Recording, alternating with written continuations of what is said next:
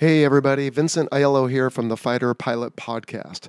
What you are about to hear is a replay of the Facebook Live question and answer segment we held on September 19th with Sunshine and Major Mike Walsh, BS.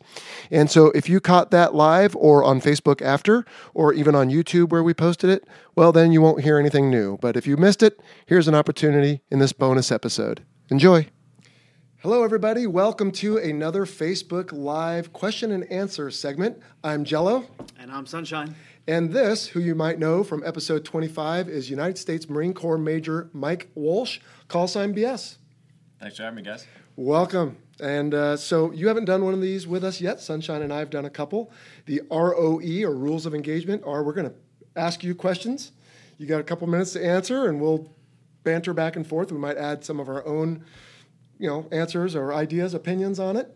And then at the end, Sunshine and I recently did a movie review. Think of Mystery Science Theater 3000 a little bit. We are kind of critiquing some of the flying movies, Top Gun, Iron Eagle, Planes. I forget what else yeah. we did. But anyway, you being a Marine, we're going to have your movie because the Navy has Top Gun, the Air Force has Iron Eagle. We're going to ask you to do Independence Day. Perfect. All right. So we have just a little bit less than an hour and we will jump right into it unless anyone has anything else. Giddy up. All right. First question is from Elliot Goddard from the United Kingdom.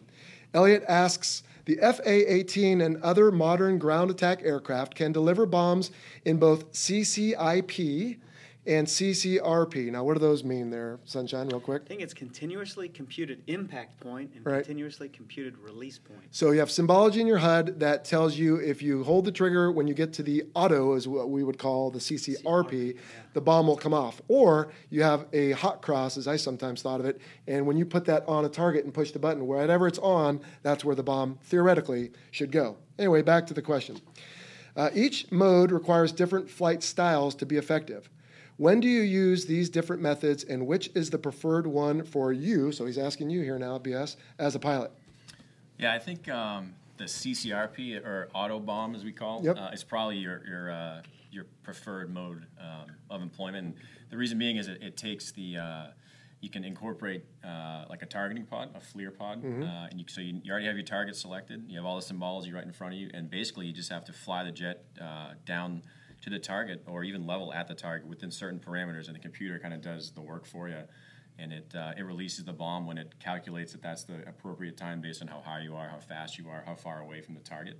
Um, and I think it generally tends to be a little bit more accurate uh, than CCIP. Just like you said, uh, Jello, it looks just across um, through your HUD to the ground, and, and that's where your bomb's going to go. So that is also an accurate way to, to employ. Um, but I think CCRP is a little bit better, and I don't think, especially nowadays with uh, laser guided weapons, um, even GPS guided weapons to an extent, um, you're going to use more of a CCRP type mentality. Yeah, auto.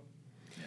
I would add to that that with the CCIP, there's a pilot delayed, right? Human reaction. What am I trying to say here? Um, the, the, by the time reaction you see time. it, yeah, yeah, reaction time. So yeah. by the time you see it go over your target and it you know goes through your eyes and to your brain and to your finger, you might end up hitting a little bit long. Whereas in the auto mode, as I said at the beginning, you're just sit, standing on the pickle mm-hmm. essentially, mm-hmm. and when the aircraft decides now is the time, it's going to come off. Now the advantage though of the uh, CCIP is that you know left or right where the bomb's going to go.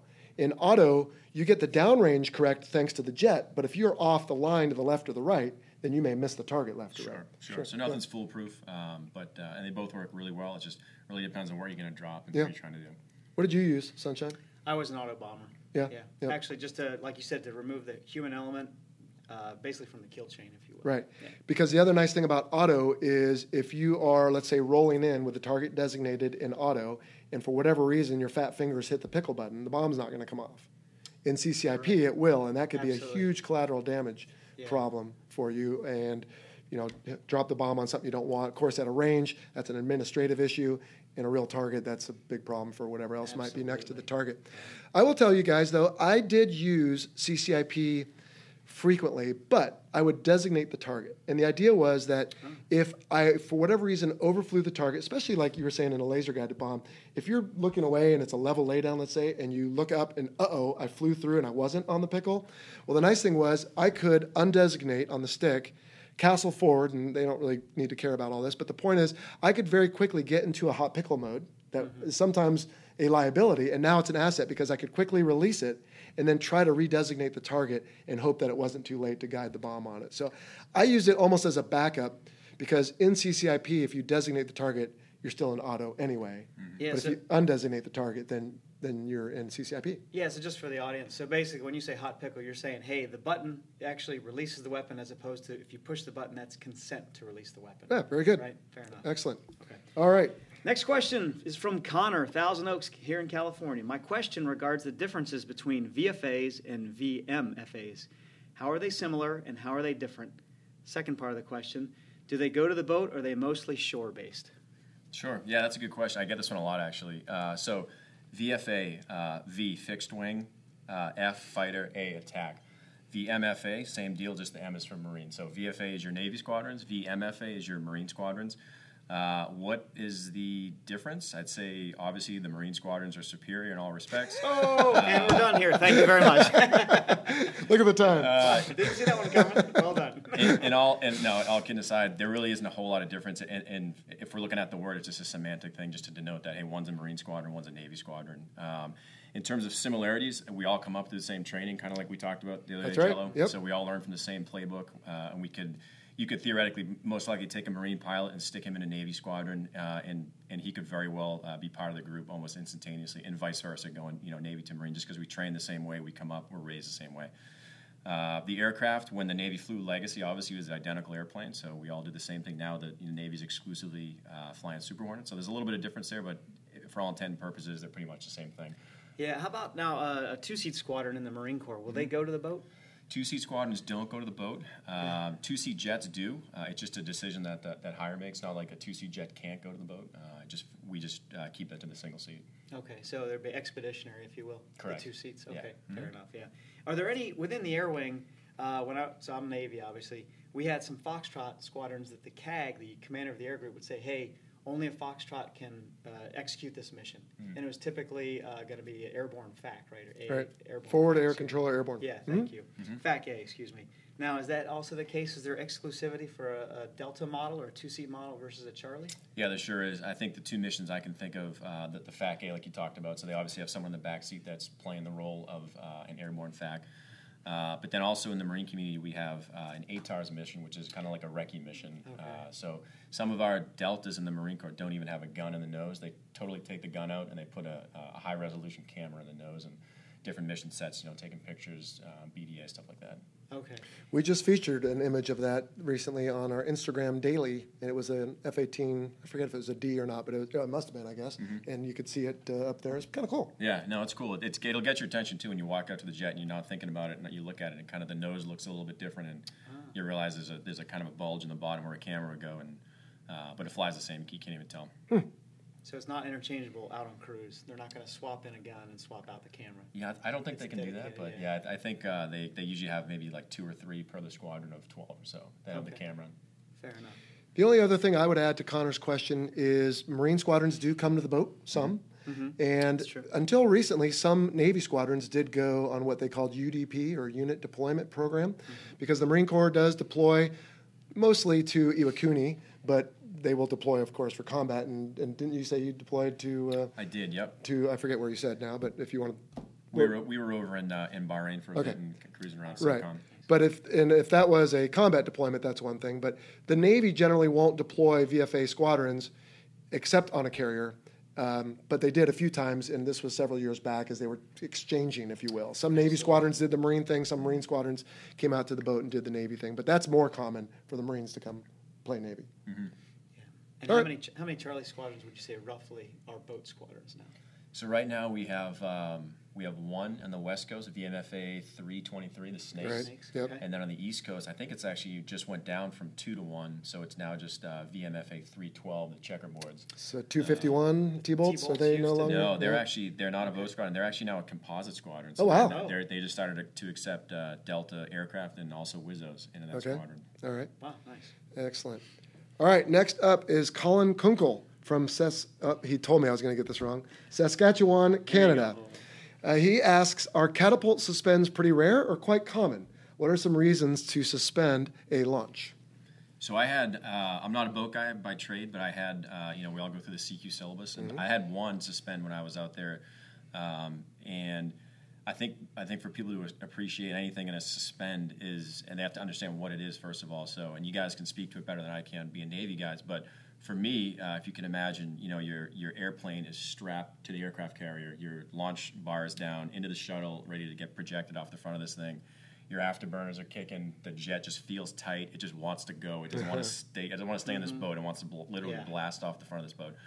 Um, and I remember for me, I had uh, I was wiping out the controls before we we uh, launched, and I had all sorts of uh, flight control issues all of a sudden just popped up uh, in my last minute kind of wipeout. So I was a brand new. Uh, I wasn't even uh, out of the FRS yet. I was a student, so that was a pretty uh, emotional experience in and of itself. Um, and I was just like, I don't know what's going on right now, but I need to like suspend this launch. And I think I probably said suspend over the radio maybe a hundred times. Uh, I'm with you. I'm don't send me. Better safe than kind of shaking his head like, hey, all right, Junior, we got yeah. you. So yep, you, yeah, you know, yeah. and you know, you just pull the throttles back and, and go on. You know, you troubleshoot the problem and figure it out. But uh, really, I would say you could do it for anything. I mean, if anything that you don't want to take the jet flying, I would imagine uh, you can just hey suspend and, and just kind of pause the process. Yep, sure. Yeah, I'd say that's sound doctrine. And that to me, it was if there's any doubt, there's no doubt, right? If there's any doubt about the jet's flying capabilities, there's no doubt I'm going to stop the launch. Right. So it didn't happen much for me. I would say uh, I remember nighttime where you're supposed to turn on the lights, which is the the nighttime analogy to saluting. Right. And I just forgot to flip the little light switch, so we sat there in the darkness. So you were ready. Lamped up to go, but no one else, so they, they suspended because they didn't know what was going on. But they recocked it and shot you the second. We okay, fine, yeah. perfect. perfect. Yeah. So to uh, to Colin's question, though, are they pretty rare, quite common? Oh. Sunshine, with your deployments and mine too, so we'll uh, talk past you here for a second. I would say maybe one every other day. I don't know. Does that yeah, mean depending? I would say infrequent. I would yeah. say few and far yeah. between. But it, I mean, it wasn't like it was the big talk of the ship if someone suspended. It was no big deal, depending on what it was. Mm-hmm but it wasn't every day, every launch either. So. No, and if you think about it uh, from the aircraft or the aircrew perspective, is we check all these systems ahead of time, except for the engines in either military or afterburner, right. and a good clean wipeout with all the engines in, in full power, if you will. So That's right. pretty much, I would say 99% of the jet has already been checked prior to launch bar down. Right, and then you got your final checkers too. They could suspend it also. Sure. The enlisted uh, that hang around the aircraft. Okay. All right, Sunshine, you're up. All righty, Steve from Canada. Watching Top Gun for the umpteenth time, something has always bugged me. Cougar turns in his wings. Really? so he asked us multiple questions here, and we'll kind of encompass shortly at the end here. Can you even turn in your wings? Have you ever seen anyone turn in their wings? And if you turn in the wings, who do you turn them into? And then is a flight surgeon involved in this? Is there kind of in the decision matrix, if you will, to turn in your wings? And then what happens if you do turn in your wings? Do you are you caught it off on the next ship, or do you join the Black Shoe Navy or become a ship driver? That assumes we're on the boat when you turn in your wings, like in the movie. So yeah, okay. exactly. So, so right. we'll just focus on the first part. Uh, can can you even turn in your wings? I, I don't know if you can turn, physically turn your wings in. Um, I would say you know ha- flying is, is called hazardous duty, so you can and it's voluntary. No one makes Absolutely. you do it. So you, right. and, and you can turn them in by refusing to to continue doing that. Mm-hmm. So I guess yes, you can turn your wings. I don't know. I don't know anyone that's ever done it. You can't, you know, rip your wings off your flight suit. I guess you could, but I, I, don't know anyone that's ripped their wings off and just yeah. kind of slid them across the table and, and called yeah. it good. So it's all Hollywood. Um, yeah, yeah that, that's kind of Hollywood. It makes makes for good movies. Um, and yeah, I, I, haven't seen anyone turn in their wings, but we do. Uh, if it comes to that, sometimes uh, they they will convene a like a performance board, and if, right. if that goes, you know, the negative uh, towards a negative trend or they come up with a, uh, a conclusion that hey, this guy or gal isn't fit to fly, then they can uh, they can take him there. But I, I, don't know. I think that happens very very rarely. Right. Yeah, there was a JO on one of my tours that he. They weren't. They didn't feel good about his decision making airborne and his airmanship. So okay. how he landed on the boat wasn't so hot, and some of his tactical decisions weren't terribly impressive. So mm-hmm. they basically did the uh, Field Naval Aviation Evaluation Board, a FNAB, mm-hmm. right? And they did remove him. So and there's different categories, right? right? So once you go through the process and it's kind of adjudicated, you can either uh, resume flying you can not fly but wear your wings, or you can not fly and not wear your wings. Mm-hmm. Those are the results. But now we're talking about pulling versus pushing, right? So in other words, his question is, can oh, you turn yeah. in your wings? And what you're talking about, I'm not trying to shoot you down here, but no. that's more of a disciplinary. Hey, sorry, sure. I'm taking yeah. these off your chest. Yeah. But I mean, really, the short answer is, it, like you said, it's hazardous and it's voluntary. If you don't want to do it for whatever reason, you, no one's going to make you go strap into an F-18 and go fly. It, you will be pardoned from flying. You might, I don't know, take some some grief from people, particularly if it's right before deployment or right before a particularly harrowing phase of missions or training. I just finished Kevin Miller's book, and there's a lot of talk in there about his latest book uh, about a particular pilot who uh, had some struggles, but you know didn't turn him in. But yeah, I mean, if you're if you just decide at some point for whatever reason it's not for you, you can. You see that, you'll see that in flight school mm-hmm. more. Guys just they drop on request earlier. DOR, mm-hmm. They're just like, hey, this yeah. isn't for me. Uh, that's where I've seen it the most. Mm-hmm. Uh, but not, I've never seen a wing guy, a winged aviator, just kind of yeah. call it quits. So part three here was who would you turn them into? Yeah. So. Uh, I guess I mean you probably start with the commanding officer, and, right. and, it would get up to you know uh, in the Marine side a, a, group commander or maybe the CAG on the Navy side, and, and it mm-hmm. would go uh, from there. I, I, would venture to guess it would get all the way up to the the Commandant for Aviation or the Marine side. Wow. Um, it would get would get pretty high uh, pretty quickly, I, I, would think. Yeah. So it's a big deal. And I would think the next stop would probably be you need to go see someone who cares about you, like a flight surgeon or probably human factors board. Yeah, a psychologist yeah, even maybe. So, yeah. but again, they're just trying to figure out what's going on in your head and you know, it just it's going to depend on every person, every situation. If someone's got something going on at home, maybe they can just give them a break instead of saying you're done being an aviator. But if someone is no kidding, hey, I can't be a pilot anymore, or in your example with the FNAB, if you know, depending on the level of severity, some of them could actually be escorted out of the Navy. But in other cases, to Steve's question, I mean, yeah, you could end up in a different warfighting uh, job. I suppose. Yeah, a friend of mine, and this was more from flight school. He DOR'd, so mm-hmm. dropped on request, and he went into. So we talked about MOSs in a previous um, podcast. So we have our designators in the Navy. So with 1310, he became General Aviation 1300, and he eventually transferred over to uh, aviation maintenance duty. Mm. So and you've probably heard them called the Fallen Angels. Some of the, that, yeah. the guys that uh, that quit through some part of the, the training or right. the, for whatever reason, and then they still want to be part of aviation, but they can't be in the cockpit, so they'll be aviation maintenance officers. So it's like the broken players on the sidelines that are still helping out the teammates there yeah, doing what they can. Say but, broken. Yeah, yeah, that's true. I'm sorry. That's not very politically. Well, I made my 11 year old go to water polo practice the other day. He was complaining his leg hurt. And I said, Well, can you ride a bicycle? yeah. Well, then you go and you help the coach with whatever he needs. Yeah. yeah. He was trying to say he couldn't swim. So, anyway, uh, but yeah, I mean, that, and that's a good thing because if someone recognizes, Hey, this part isn't for me, I don't have the aptitude, I don't have whatever, but mm-hmm. I still want to serve, good on them. Absolutely. Yeah. Absolutely. So. We'll find right. a home for you. Yeah. All right. True. Uh, and would they cod you off the ship? Uh, you know, I guess it depends on.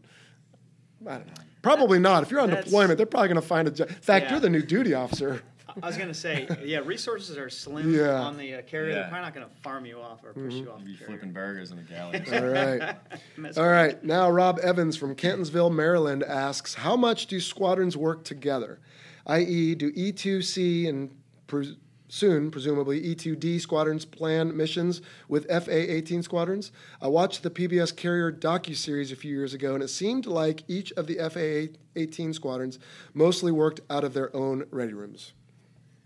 Yeah, I think uh, to answer the question, yes, absolutely. Um, and I think probably the biggest reason is whether you're in training or combat, you know, stuff happens very quickly and scenarios present themselves that um, if you haven't just gotten on the same page with some other guys you're going to be up there with, um, to let them know, hey, I don't, I'm not going to tell you how to do this, but this is kind of what this is what I want us to do, and this is where I want us to end up at the end of the mission.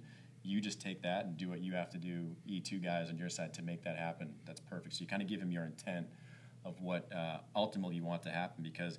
And, and, if you look at, you know, when you, you and Mongo sat down and talked to those guys, or any of the guys that have done this for real, you could the pace, the frenetic pace of, of air combat is just insane. Oh yeah.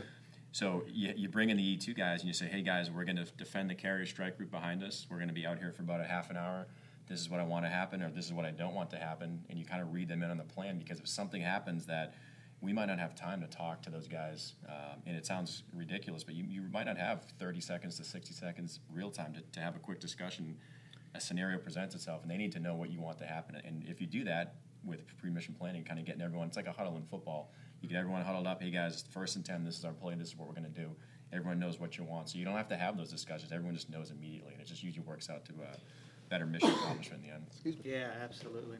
I've also noticed uh, on one of my cruises, I flew with an APG-65, and the sister squadron had the uh, AESA. So there was a tactical advantage to doing mixed sections. So they, uh, the AESA is pretty much hands down a better radar, but there are little minor differences where the, uh, a complementary 65 in a section, so you have a 79 and 65, or it really even the, even the 72, right? Did I get that right? 71, 72? 73. 73, I'm 73, sorry, yep. my apologies, 73. So 73 and 79, they work together well. Right. So remind us what AESA stands for. Actively, active electronically scanned array. Right, So, so- there's no mechanical moving parts. Right. It's There's a plate there, and electrons are being beamed wherever, Yeah, whereas the older APG 65 is swinging the radar around Exactly. and a little less capable. scan. So, yep. And I think just about all the Super Hornets are going to that AESA, I think, is what I've heard. So, all right. And then let's see, what was I going to add to that? Um, I, yeah, I would say if the PBS series there led you astray. I mean, again, they have to make it compelling, just like Hollywood. We're always busting on, uh, but I would say we work together daily. You know, it, it you might have your little fun, trivial rivalries for you know between particularly VFA squadrons, but the E2 guys, they're our eyes and ears out there, and the helicopter squadron. You know, we we bust on them, but if you're in the water, you're certainly gonna they're gonna be your new best friends, and so it is a team. We work together as a team, and I think we do it pretty well. I, I agree, and also uh, parting shot on the carrier series is that a lot of that the multi-squadron integration is going to take place in CVIC, right? The Oh, true. Information Center, and that's uh, classified, so they couldn't bring TV cameras True. in there, so that may have been kind of an artificial limitation. Although I think they might have. I don't know. Those guys Did were they? everywhere. I was on that They were like cruise. yeah, they were. oh, that's right. I- I- that's right. Yeah, I was. I You don't. had, you had the kneeboard card up. I right? did. Yeah, yeah. It was my five seconds of fame before starting the podcast. And it's literally, it can be as simple as a, you know a table like this, when literally you just get everyone that's going to be a decision maker around, and you, and you Yeah. just war game, and, and it's like it's not unlike when you're a kid just out back, you know, playing playing you know marine or whatever. You just run around. It's, it's like, hey guys, if this is this is what's going on, like, what do you think? What do you think? Because everyone's their own subject matter expert, uh, but ultimately you just kind of synthesize everything, and it works out pretty good. Yeah, Yep. that's a good point. All right, and then we'll move on to Dennis Mancia. I'm going to say, are you allowed to carry your own personal weapons if you say you do not like trust the uh, sidearm that's issued to you? He's always wondered this because Jake Grafton was allowed to do so in Flight of the Intruder. So how is it nowadays? No, so you can't just carry whatever you want, um, unfortunately, especially as Marines. packing Yeah, you know, we love we love guns and stuff. But it's a great uh, question. It's a Yeah. good Oh, question. yeah, it is. I Yeah. get that one a lot too. Um, and you can't. Uh, you get issued, you know, the sidearm uh, that you get, and we get uh, Beretta nine millimeter Berettas in the Marine Corps. I think you guys. We had SIG Sauers. SIG Sauer hours. P two twenty eight. I want to say Yeah. nine Yeah, millimeter so- as well. Exactly. Um, and I think it. I think it's a function of the round that it shoots. Yet we have to comply with what NATO. Yeah, there's some NATO standard right, for nine so- millimeter. I think, and it's got to be ball ammo. It can't be hollow point or anything Yep. funny like that. Um, and uh, yeah, so no, you can't. You can't roll around with whatever you want, unfortunately. Um, like Jake Grafton. That was a big disappointment for me because I bought a Glock when I was a young pilot. I was going to have 13 rounds in a magazine with my 45 and a couple more, you know, and bandana or something. And And you realize there's not enough room in the cockpit for all that. yeah, it's true too. Yeah. I mean, I I would say, I mean, when we were overseas and uh, you guys as well, you have to check it out at the armory anyway. So, Yep. I mean, I'm sure you could, you know, if you had a, your own personal weapon somewhere, is anyone going to check? Really, I would say probably not. Uh, but and if you know, for whatever reason, you were getting in trouble for.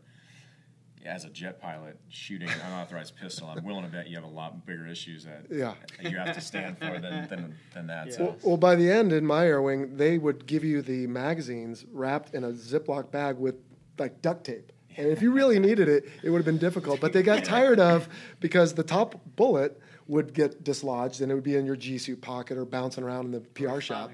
And so it, you know, it just became kind of a hassle. But yeah, we had um, we had a CAG OPSO, so that was Air Wing Operations Officer on one of my deployments, who had taken his firearm, put it in the magazine, went flying, got back from his flight, got into the PR shop, and I don't know what he was thinking because the magazine was in, but it wasn't there wasn't a round in the chamber.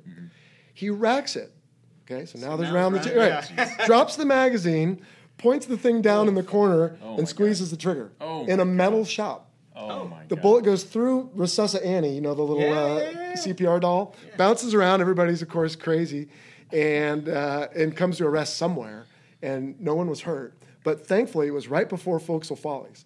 And the leadership was Oh, coming down on us for using too much F word and other potty humor. Yeah. So that created plenty Plenty of of ammo, right pardon the pun, Do our- uh, for do our Foc'sle guys know Follies. Foc'sle Follies? Do they Uh, I think we talked about it once before, but yeah, it's the little social gathering up on the front of the ship every mm, month or two, and, and you, you have some skits yeah. and funniness. But yeah. so yeah, that was that was scary, and I think after that is maybe when they started wrapping up the, uh, or maybe not even issuing him magazines after that. you can just do not you can just whack someone with a uh, with a thing. Get a knife or That's right. Yep. Oh, that's funny. All right, how are we doing on time? I think we have time for one more. Okay, so ECATS from Spain asks, and Sunshine, based on BS's um, lack of ship ops, you might need to handle this one. Also, watching the PBS series, he wants to know how a fuel ladder works. Can you explain that in a couple minutes or less? Yeah, absolutely. So it's going to be based on burn rate. So it's going to be your quick reference of, hey, how much fuel do I have? What time do I land? And how does that math work out? So instead of a rate time distance, it's more of a fuel time if you will. Um, and so we look at the burn rate, and I'm going to have to use notional numbers since it's been about eight years since I've developed a fuel ladder. But you got two engines. Let's just say each engine burns, for easy math, 1,000 pounds uh, every 15 minutes. Not quite the case, but let's just say. So basically, you got two engines now, so it's 2,000 pounds every 15 minutes. And then you're going to figure out when you're supposed to land. You're probably going to buffer that by about mm-hmm. 10 minutes. So 10 to 15 minutes after you land, you're going to put your minimum fuel state. So let's say it's 4 4.0, and then every we said every 15 minutes it's going to be an additional 2,000 pounds. So if you land with a 4.0, then actual landing time is going to be 15 minutes prior to that, right? As so you should be 6.0 then. 6.0, and then it's going to be 8.0, 10.0, and so on and so forth. So you're going to build it up. That way, it's a quick reference for you in the cockpit when you got a thousand other things going on to, mm-hmm. to keep your attention. You can just look at your fuel gauge, look at the time, look at your kneeboard card, and figure out if you're on ladder or not and that'll basically dictate your throttle movement, right? So hey, if you're training and then you reach ladder, now you know, okay, we're pretty much done training. Exactly. Max conserve now. There you go, max about. conserve, yep. absolutely. Yeah, so you got max endurance and max range, and I guess we'll probably talk about that later. Sure, yeah.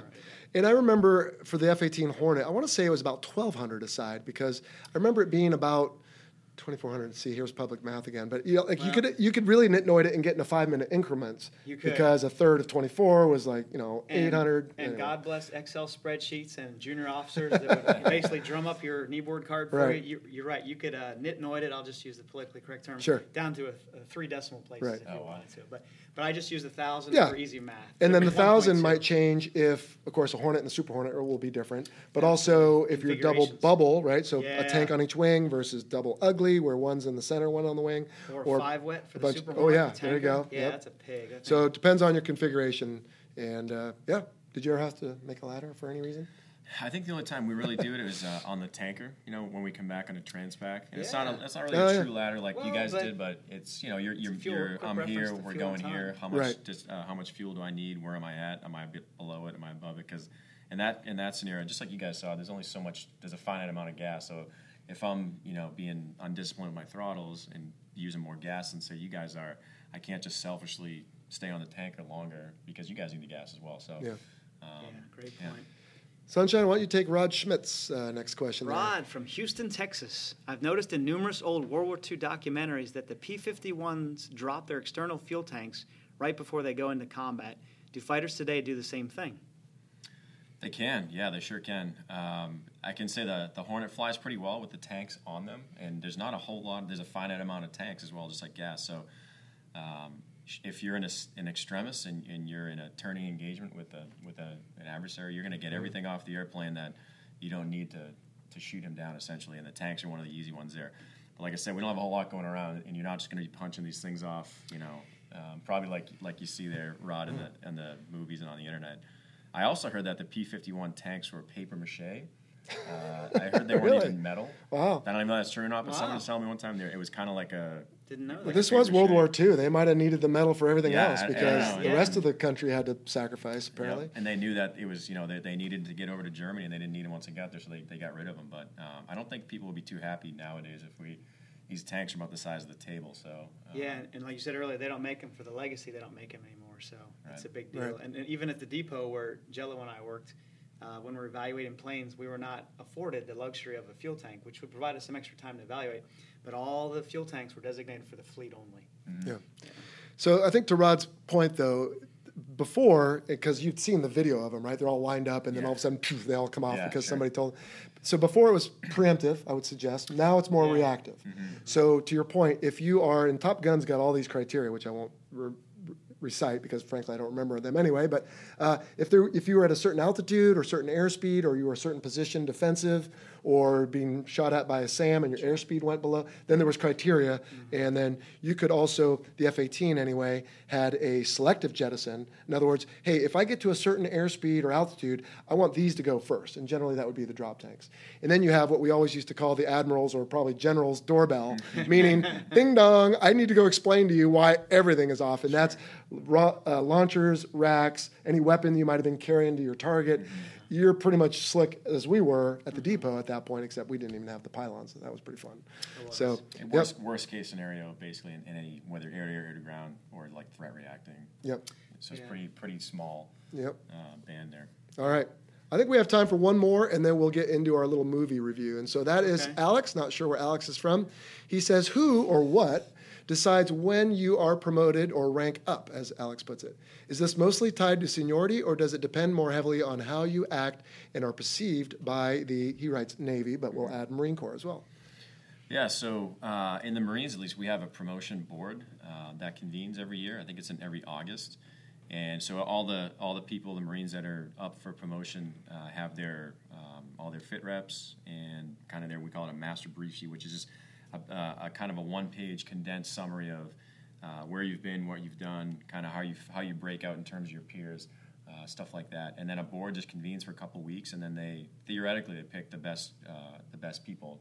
Uh, you could ask flight crews; doesn't always happen like right. that. We all have opinions afterwards, uh, but it just is what it is. But they they're the ones that make the decisions. Um, is the board comprised exclusively of pilots for the pilot promotion board? It isn't. It's especially in the Marine Corps. It's not. Um, Likewise, Navy. Yeah, so we can you can and they don't tell you who's on the board. They don't tell you the names. They don't even tell you what their MOS is. So sometimes through back channels you, you kind of find out this information. Uh, but um, you know you could have they could be briefing your we call it a, a package. We you think someone could be briefing your package to the board mm-hmm. president. That you might be like a communications officer that knows nothing about aviation. So uh, so it's really important when when your uh, when your bosses write fit reps that they do it in such a way to convey what they what they really want to say to a board. And when I know when I write mine, I try to think if someone that knows nothing about aviation is going to read this, would he understand how much I value sunshine in our squadron? And, and that's what I try to do. I think it works out pretty good. And most guys try to do that.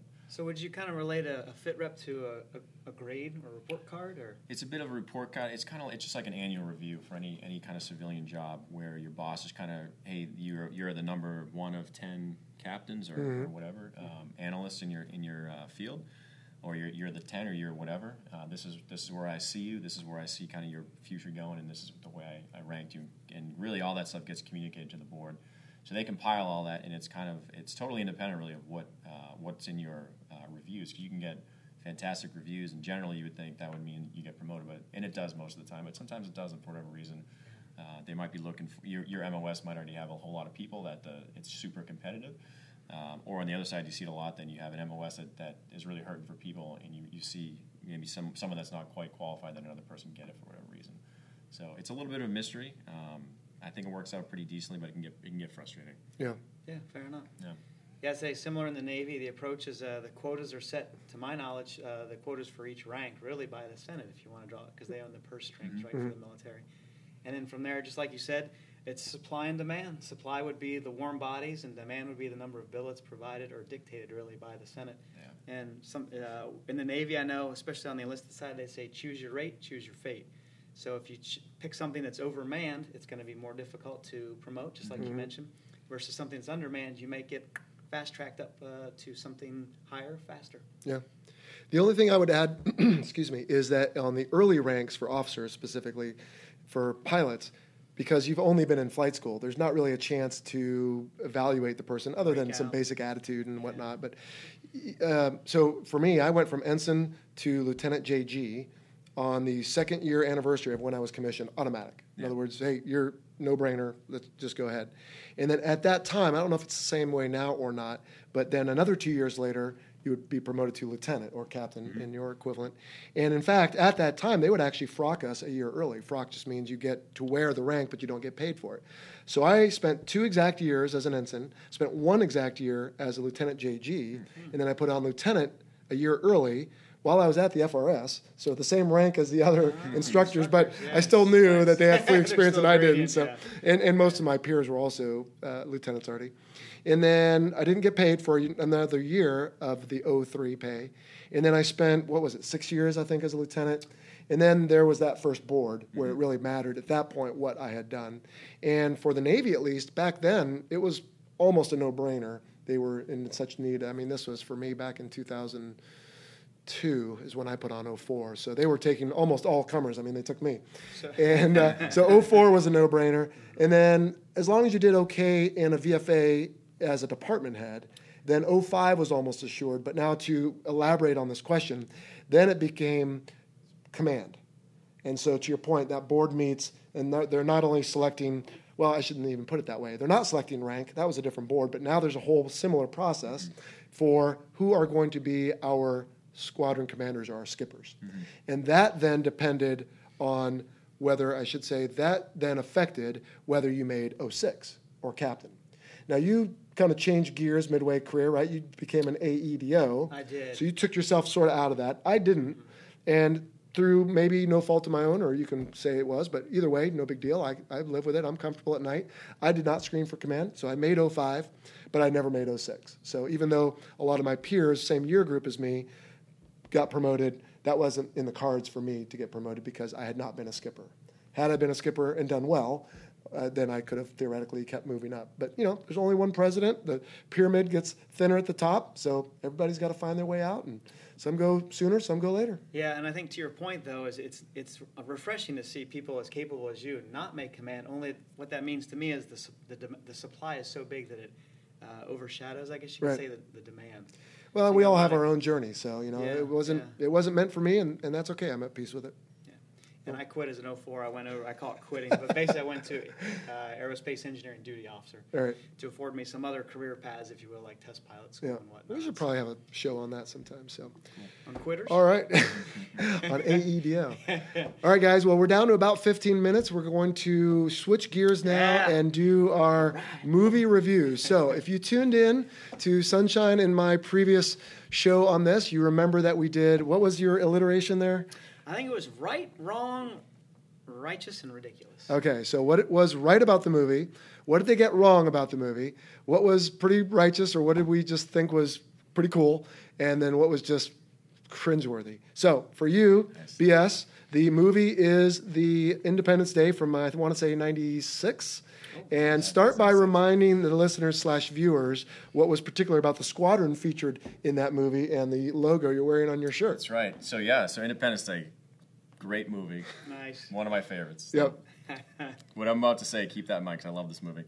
Um, it's about to crush it. Squadron wise, though, so yeah, so they, they the Black Knights, VMFA 314 was a was a starring role in that movie, mm-hmm. uh, and also little known fact, uh, 101 gets a shout out in there as well. Uh, I think there's a scene where. Oh the guys are just shooting the bull, uh, watching the the aliens on on the news or whatever, and they kind of have a wide wide angle shot of the ready room, mm-hmm. if you don't want to call it that. And if you look closely, there's guys with the one on one patch. Uh, there's Black Knight patches and stuff all over the place, but there's a bunch of guys with one on one patches, which is where I'm a IP at one on one right now. So. Right. Both the squadrons that, that I've been in really um, are in the movie. So. so. let me interrupt because when I got to VFA nine uh, VMFAT 101 in late 1995, some of those guys that were extras were still instructors oh, right, So they just wore, right? yeah, yeah, right, yeah. Right, so they just wore their uh, their squadron patches oh, for that. Cool. and in cool. fact, real quick, when um, when they're looking for pilots, and the one drunk guy uh, says, you know, I was abducted by aliens. There's a guy asking the questions, and a marine standing next to him who just shakes his head. They always kid, kidded him about it because he never got to say anything, or they would he would have, they would have had to pay yeah. pay him more. But that was one of our instructors. So no, uh, yeah, one on one, it was cool. That's so cool. anyway, sorry, That's go ahead. uh, yeah, so it's cool to see. Um, your squadron in the movie. Um, and we every Marine Corps ball, I think, when I was a JO, we would try to call Will Smith and, and invite him to the ball to be a guest of honor. But I don't. Think they never worked out. Oh, he's uh, a busy guy, I'm sure. So we, we had this like life size cutout of him in a flight suit. We were just nice. it kind of ghetto, but in effigy. It was pretty funny. Um, I yeah, I thought it was a good movie. To be honest with you guys, they from a from a flying perspective, they actually did a lot of stuff right. Believe it or not, and they must have had some kind of technical assistance, but um, especially if you can remember the, the scene where they're all kind of you know every every flyable airplane is, is pointing at this city size you know alien spaceship, and they bust out in that huge dogfight.